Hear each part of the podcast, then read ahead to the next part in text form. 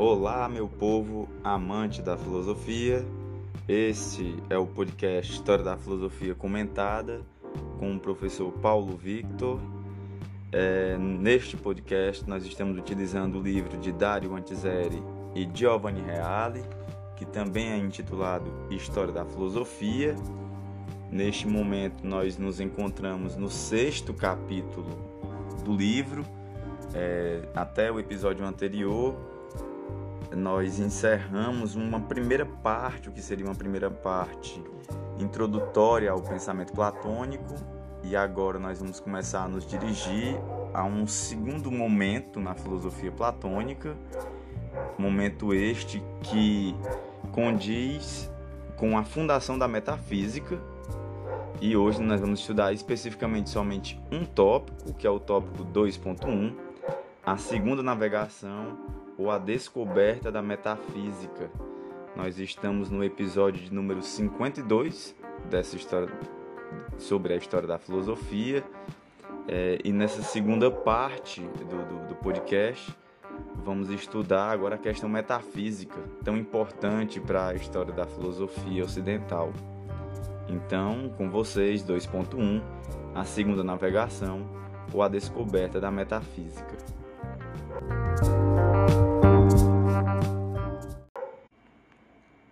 Existe um ponto fundamental da filosofia platônica, de cuja formulação dependem por inteiro a nova disposição de todos os problemas da filosofia e o novo clima espiritual em cujo interior se propõem tais problemas e suas respectivas soluções, como já observamos. Esse ponto fundamental consiste na descoberta da existência de uma realidade suprassensível ou seja, uma dimensão suprafísica do ser, de um gênero de ser não físico, existência essa que a filosofia da physis nem mesmo vislumbrara. Então, de início, o que é, qual é a lacuna que ficou na filosofia até aqui, até este ponto? É exatamente pensar um lado em que nós humanos conseguimos nos relacionar um, um lado da realidade que consiste nas coisas que vão para além do plano físico, do mundo sensível. E quando eu falo em mundo sensível, sempre se lembrem qual, qual é a nossa relação com o mundo sensível. Através dos nossos cinco sentidos: visão, audição, paladar, tato, olfato. Mas nós nos relacionamos com o real não somente através dos cinco sentidos, porque o pensamento ele não é físico. Então faltou à filosofia grega até Platão um pensamento que desse conta das questões não físicas, não materiais, suprafísicas. Todos os naturalistas haviam tentado explicar os fenômenos recorrendo a causas de caráter físico e mecânico: água, ar, terra, fogo, calor, frio, condensação, rarefação, etc. Então, todos os fenômenos da nossa existência para os filósofos naturalistas eram explicados pura e simplesmente através de um caráter físico e mecânico. Então, não, não saíram disso.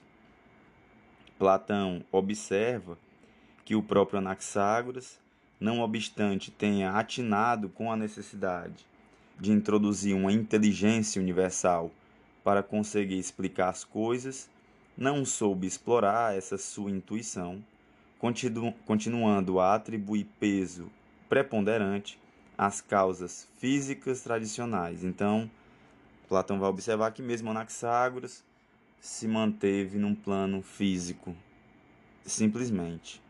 Entretanto, e esse é o problema fundamental, será que as causas de caráter físico e mecânico representam as verdadeiras causas, ou, ao contrário, constituem simples causas, ou seja, causas a serviço de causas ulteriores e mais elevadas. Então, o que realmente deve ser a causa do fenômeno da existência, da nossa realidade fenomênica? São as causas físicas ou será que são existem causas suprafísicas que dão sentido a essa realidade? Este é o ponto. E aí vem mais uma pergunta. A causa daquilo que é físico e mecânico não será, talvez, algo não físico e não mecânico?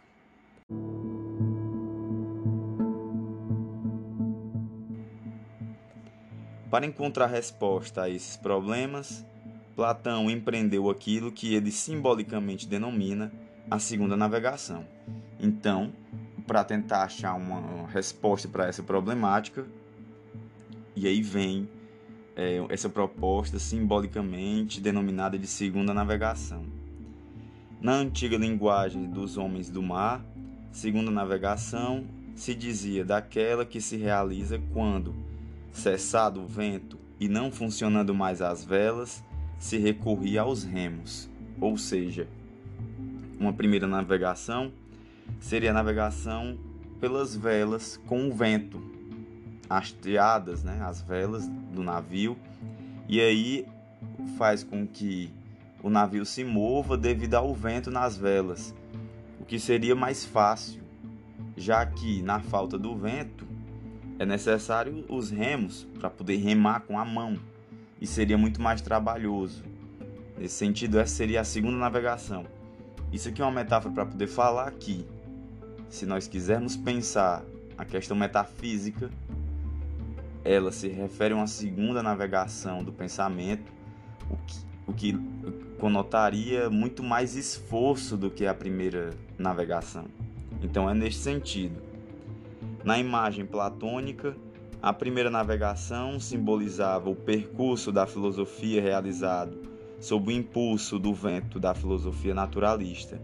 Então, a filosofia naturalista seria a primeira navegação.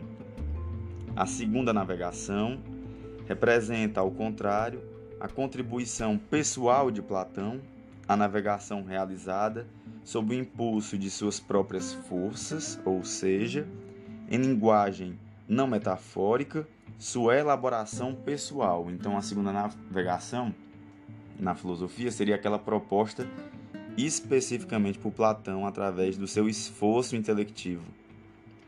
A primeira navegação se revelara fundamentalmente fora de rota, considerado que os filósofos pré-socráticos não conseguiram explorar o sensível através do próprio sensível. Já a segunda navegação encontra a nova rota quando conduz à descoberta do suprassensível, ou seja, do ser inteligível. Então, como eu disse anteriormente, a segunda navegação pretende alcançar o ser inteligível e daí um maior esforço intelectual. Na primeira navegação, o filósofo ainda permanece prisioneiro dos sentidos e do sensível, enquanto, na segunda navegação, Platão tenta a libertação radical dos sentidos e do sensível e deslocamento decidido para o plano do raciocínio puro e do que é captável pelo intelecto e pela mente na pureza de sua atividade específica. Então, a segunda navegação seria um percurso puramente intelectual e não que demanda que não recorre à sensibilidade, que não recorre às sensações. Podemos ler no Fédon, e aí vem uma citação um pouco longa. Tive medo de que minha alma se tornasse completamente cega, olhando as coisas com os olhos e buscando captá-las com cada um dos outros sentidos. Por isso, achei necessário refugiar-me nos raciocínios, logoi, para neles considerar a veracidade das coisas. Seja como for, encaminhei-me nessa direção e cada vez tomando por base o raciocínio que me parece mais sólido, julgo verdadeiro o que com ele concorda, tanto em relação às causas como no que se refere às outras coisas, considerando como não verdadeiro o que com ele não concorda. Fim de citação.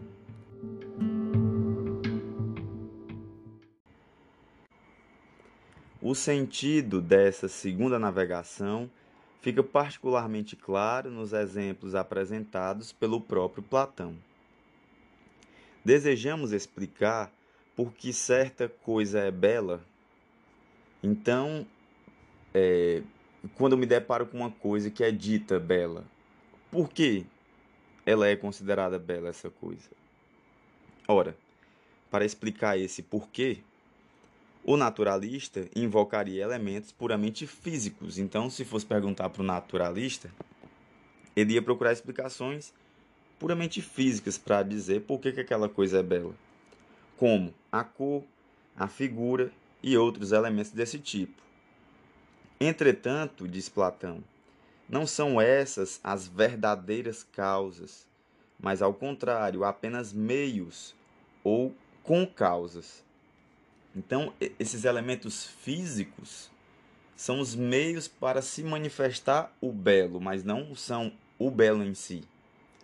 Impõe-se, portanto, postular a existência de uma causa ulterior que, para constituir verdadeira causa, deverá ser algo não sensível, mas inteligível. Então, a causa final, por assim dizer, é um termo que vai surgir mais à frente, mas vamos utilizar aqui por enquanto. Então, a causa final, o objetivo da coisa, para que eu possa afirmar se ela é bela, essa causa ela não é física, porque o mundo físico seria um meio, a causa seria inteligível. Essa causa é a ideia ou forma pura do belo em si, a qual, através da sua participação ou presença, ou de qualquer modo, através de certa relação determinante, faz com que as coisas empíricas, físicas, sejam belas, isto é, se realizem segundo determinada forma, cor e proporção, como convém e precisamente como devem ser para que possam ser belas. Então percebam, existe primeiramente a ideia da beleza para, para que eu possa construir uma coisa física bela. E o físico que somente é somente um meio para atingir o ideal da beleza. E este ideal, essa ideia do belo não é física. É, eu não posso. E tenta imaginar o, o que seria uma ideia de beleza. A ideia, ela não pode ser tocada, ela não pode ser vista, ela não pode ser cheirada, ela não pode, ela não tem gosto, a ideia. Mas nós temos ideias. Temos ideia de justiça, temos ideia do que é uma cadeira, temos ideia do que é a beleza. E como é possível? É porque existe um lado no humano que não é puramente o sensível. Que eu não posso entrar em contato com esse lado utilizando nenhum dos meus cinco sentidos. É isso que acontece com a ideia. Eu não entro em contato com a ideia utilizando nenhum dos meus cinco sentidos. Este é o ponto. E eis um segundo exemplo, não menos eloquente. Vamos para o, o segundo exemplo. Sócrates se encontra preso, aguardando sua condenação. Por que está preso? A explicação naturalista mecanicista não tem condições de dizer senão o seguinte. Então, o que seria que os naturalistas iriam responder? porque Sócrates possui um corpo composto de ossos e nervos, músculos e articulações que, com o afrouxamento e o retesamento dos nervos, podem mover e flexionar os membros. Por essa razão, Sócrates não teria movido e flexionado as pernas, ter-se dirigido ao cárcere e lá se encontraria até o momento. Essa seria a explicação física dos naturalistas. Ora, qualquer pessoa percebe a inadequação desse tipo de explicação. Ela não oferece o verdadeiro porquê. Então, qual é o motivo real? A razão pela qual Sócrates está preso, explicando apenas qual o meio ou instrumento de que Sócrates serviu para se dirigir ao cárcere e lá permanecer com seu corpo. Então, quando eu pergunto pelo porquê da coisa, não é o porquê físico, é a causa. E, a, e essa causa é inteligível. A verdadeira causa pela qual Sócrates foi para o cárcere e nele se encontra não é de ordem mecânica e material, mas de ordem superior, representando um valor espiritual e moral. Ele decidiu acatar o veredito dos juízes e submeter-se a leis de Atenas, acreditando que isso representasse para ele o bem e o conveniente. Então, o ideal do bem e do conveniente é que levou Sócrates a acatar a lei ateniense. Isso é a causa. E esta causa não é física, né? E em consequência dessa escolha de caráter moral e espiritual, ele, em seguida, moveu os músculos e as pernas e se dirigiu para o cárcere, onde se deixou ficar prisioneiro. Então percebam, o, o motivo, quando se pergunta o porquê de algo, no mundo fenomênico, o que o Platão quer saber não é a causa física, porque a causa física ela é óbvia, ela é observável. Ele quer saber qual é a causa inteligível, espiritual, não observável. Os motivos, ele quer saber dos motivos. Continuando, os exemplos poderiam se multiplicar à vontade. Platão chega até a dizer expressamente que o que ele afirma vale para todas as coisas. Isso significa que toda e qualquer coisa física existente supõe uma causa suprema e última, que não é de caráter físico, mas sim, como se dirá, com uma expressão cunhada posteriormente de caráter metafísico. Então, o caráter metafísico da coisa que existe, e aí para o Platão é de qualquer coisa, afirma uma finalidade para as coisas. Isso é muito importante que vocês não esqueçam. O caráter metafísico ele pressupõe que existe uma força que não é física e que determina o fim das coisas físicas. O porquê elas existem enquanto, enquanto causa das coisas físicas. A segunda navegação, portanto, leva ao reconhecimento da existência de dois planos do ser. Então, o ser, que é, é o que nos permite pensar, possui dois planos um fenomênico e visível, que é o mundo material, outro invisível e metafenomênico, captável apenas com a mente e, por conseguinte, puramente inteligível. Eis o texto em que Platão afirma isso de modo absolutamente claro. Antes da citação, que é um pouco longa, só para reforçar. Então, nós, humanos, podemos perceber o, o ser da existência de duas maneiras: sensivelmente e inteligivelmente. Então, seriam dois planos do existir. Isso é muito claro em Platão, na teoria dele. Agora nós vamos para uma citação do Platão que é um pouco mais extensa. E não é verdade, talvez que enquanto podes ver, tocar e perceber com os outros sentidos corpóreos essas coisas mutáveis, já aquelas que permanecem sempre idênticas, ao contrário, por nenhum outro meio podem ser captadas senão através do raciocínio puro e da mente, porquanto são coisas invisíveis que não podem ser colhidas pela vista? O que dizes é obviamente verdade, respondi, lembrando que o texto platônico é sempre em diálogos, como se fosse uma peça de teatro. Continua o personagem principal. Admitamos, portanto, se quiseres, duas espécies de seres, uma visível e outra invisível, acrescentou ele. Admitamos, respondi, e que o invisível permaneça sempre na mesma condição e que o visível não permaneça jamais na mesma condição. Admitamos isto também, disse. Fim de citação. Então, essa citação é para mostrar como na teoria platônica está claramente presente uma concepção de uma dupla realidade.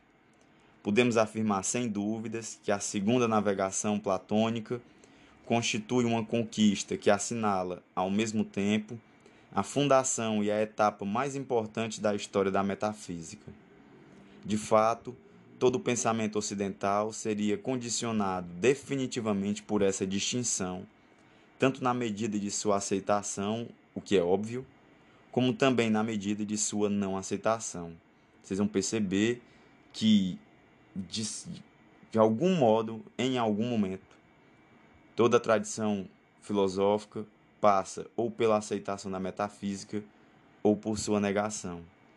Neste último caso, na verdade, terá que justificar polemicamente a não aceitação e, por força dessa polêmica, continuará dialeticamente a ser condicionado.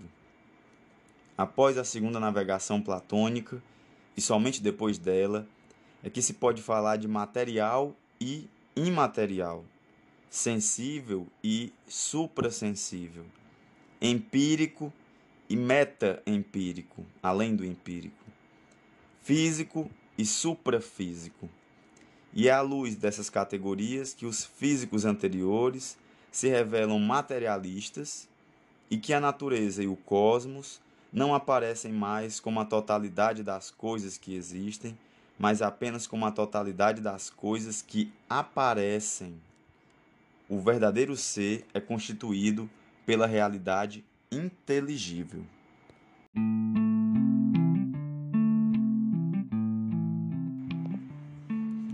Bem, galera, este foi o episódio de hoje. Espero que tenham gostado. É, aqui é o primeiro momento que nós nos deparamos com a concepção platônica do que é o real, o que é a realidade.